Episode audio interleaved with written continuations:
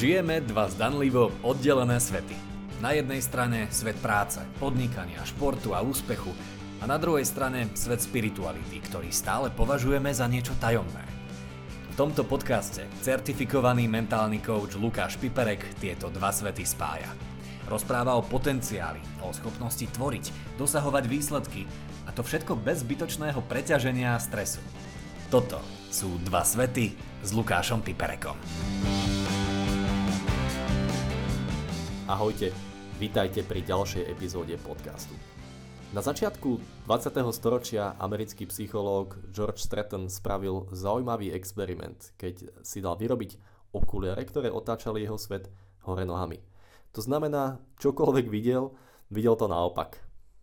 Zaujímavé na tom bolo, že po pár dňoch nosenia týchto okuliarov začal svet vidieť normálne.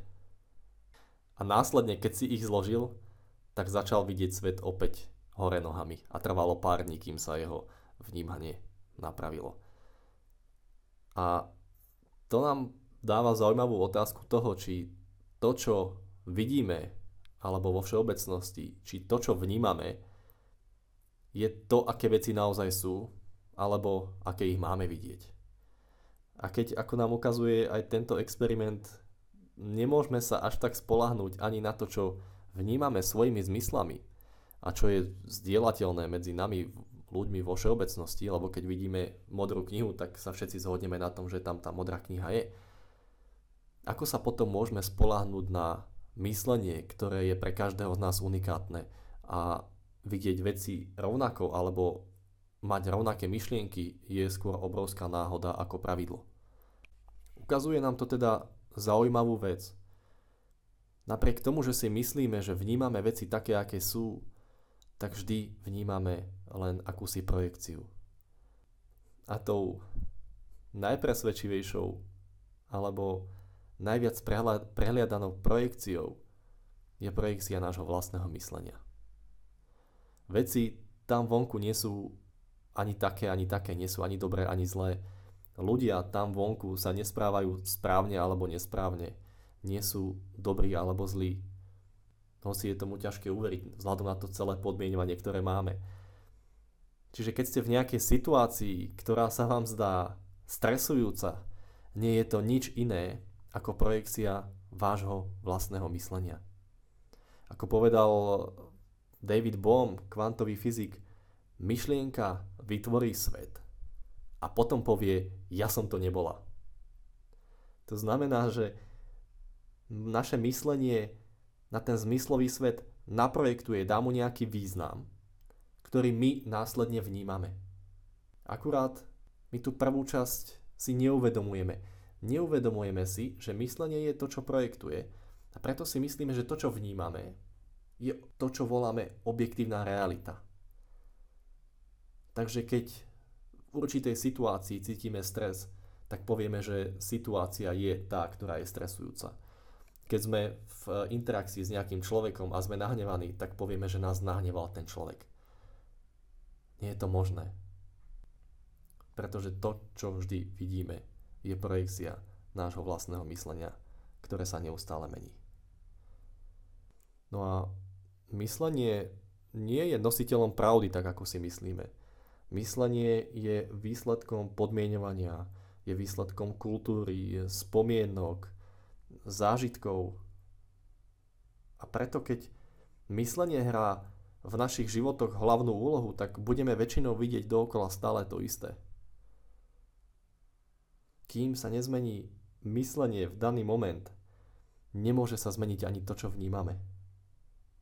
Čo nemusí byť až taký problém, pokiaľ si uvedomujeme, že to, čo vnímam, je projekcia môjho vlastného myslenia a nie je objektívny fakt.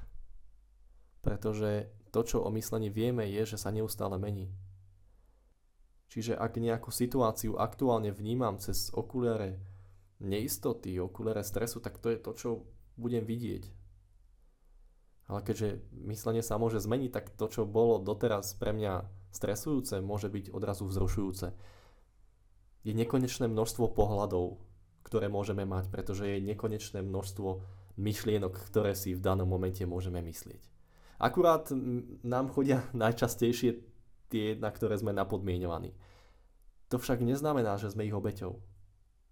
Podmienovanie není proces, ktorý zastane v detstve. Ja teraz dosť vnímam to, že veľa ľudí, keď chce riešiť svoje problémy a svoj život žiť s väčšou ľahkosťou, tak ide do toho, že čo sa im stalo v detstve a aké majú spomienky a že sa toho musia nejakým spôsobom zbaviť. Ako keby to podmienovanie, ktoré je, bolo nemenné. Nie, ono sa stále mení a stále sa bude meniť. Otázka je, či sme ochotní vidieť, že mimo nášho vlastného myslenia je ešte čosi iné. Čiže ak chceme vidieť niečo nové, musíme dať myslenie bokom. Pretože ak sa budeme držať svojho vlastného myslenia, uvidíme len to, čo sme už minimálne raz videli. A tým pádom to už nie je nové, nie je to čerstvé. Nie je to to, čo skutočne je tam vonku. A ako vnímať svet, alebo ako vnímať seba neskreslene. To znamená, ako vnímať veci bez toho, aby boli kontaminované našim vlastným myslením. Skúste si položiť otázku. Aký je svet práve teraz? Ešte predtým, než si o ňom čokoľvek myslím. Chýba mu niečo? Existuje v ňom nejaký nedostatok? Existuje v ňom nejaký problém? Alebo si položte otázku, aký som ja ešte predtým, než si o sebe niečo myslím. Chýba mi niečo? Je tam nejaká nedokonalosť?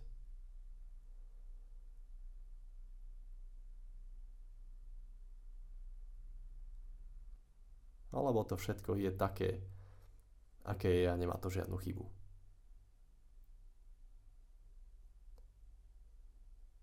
A to, čo si všimnete, keď dáte nabok svoje myslenie, to je to, čo voláme pravda. A veľakrát je to v rozpore s tým, čo si myslíme.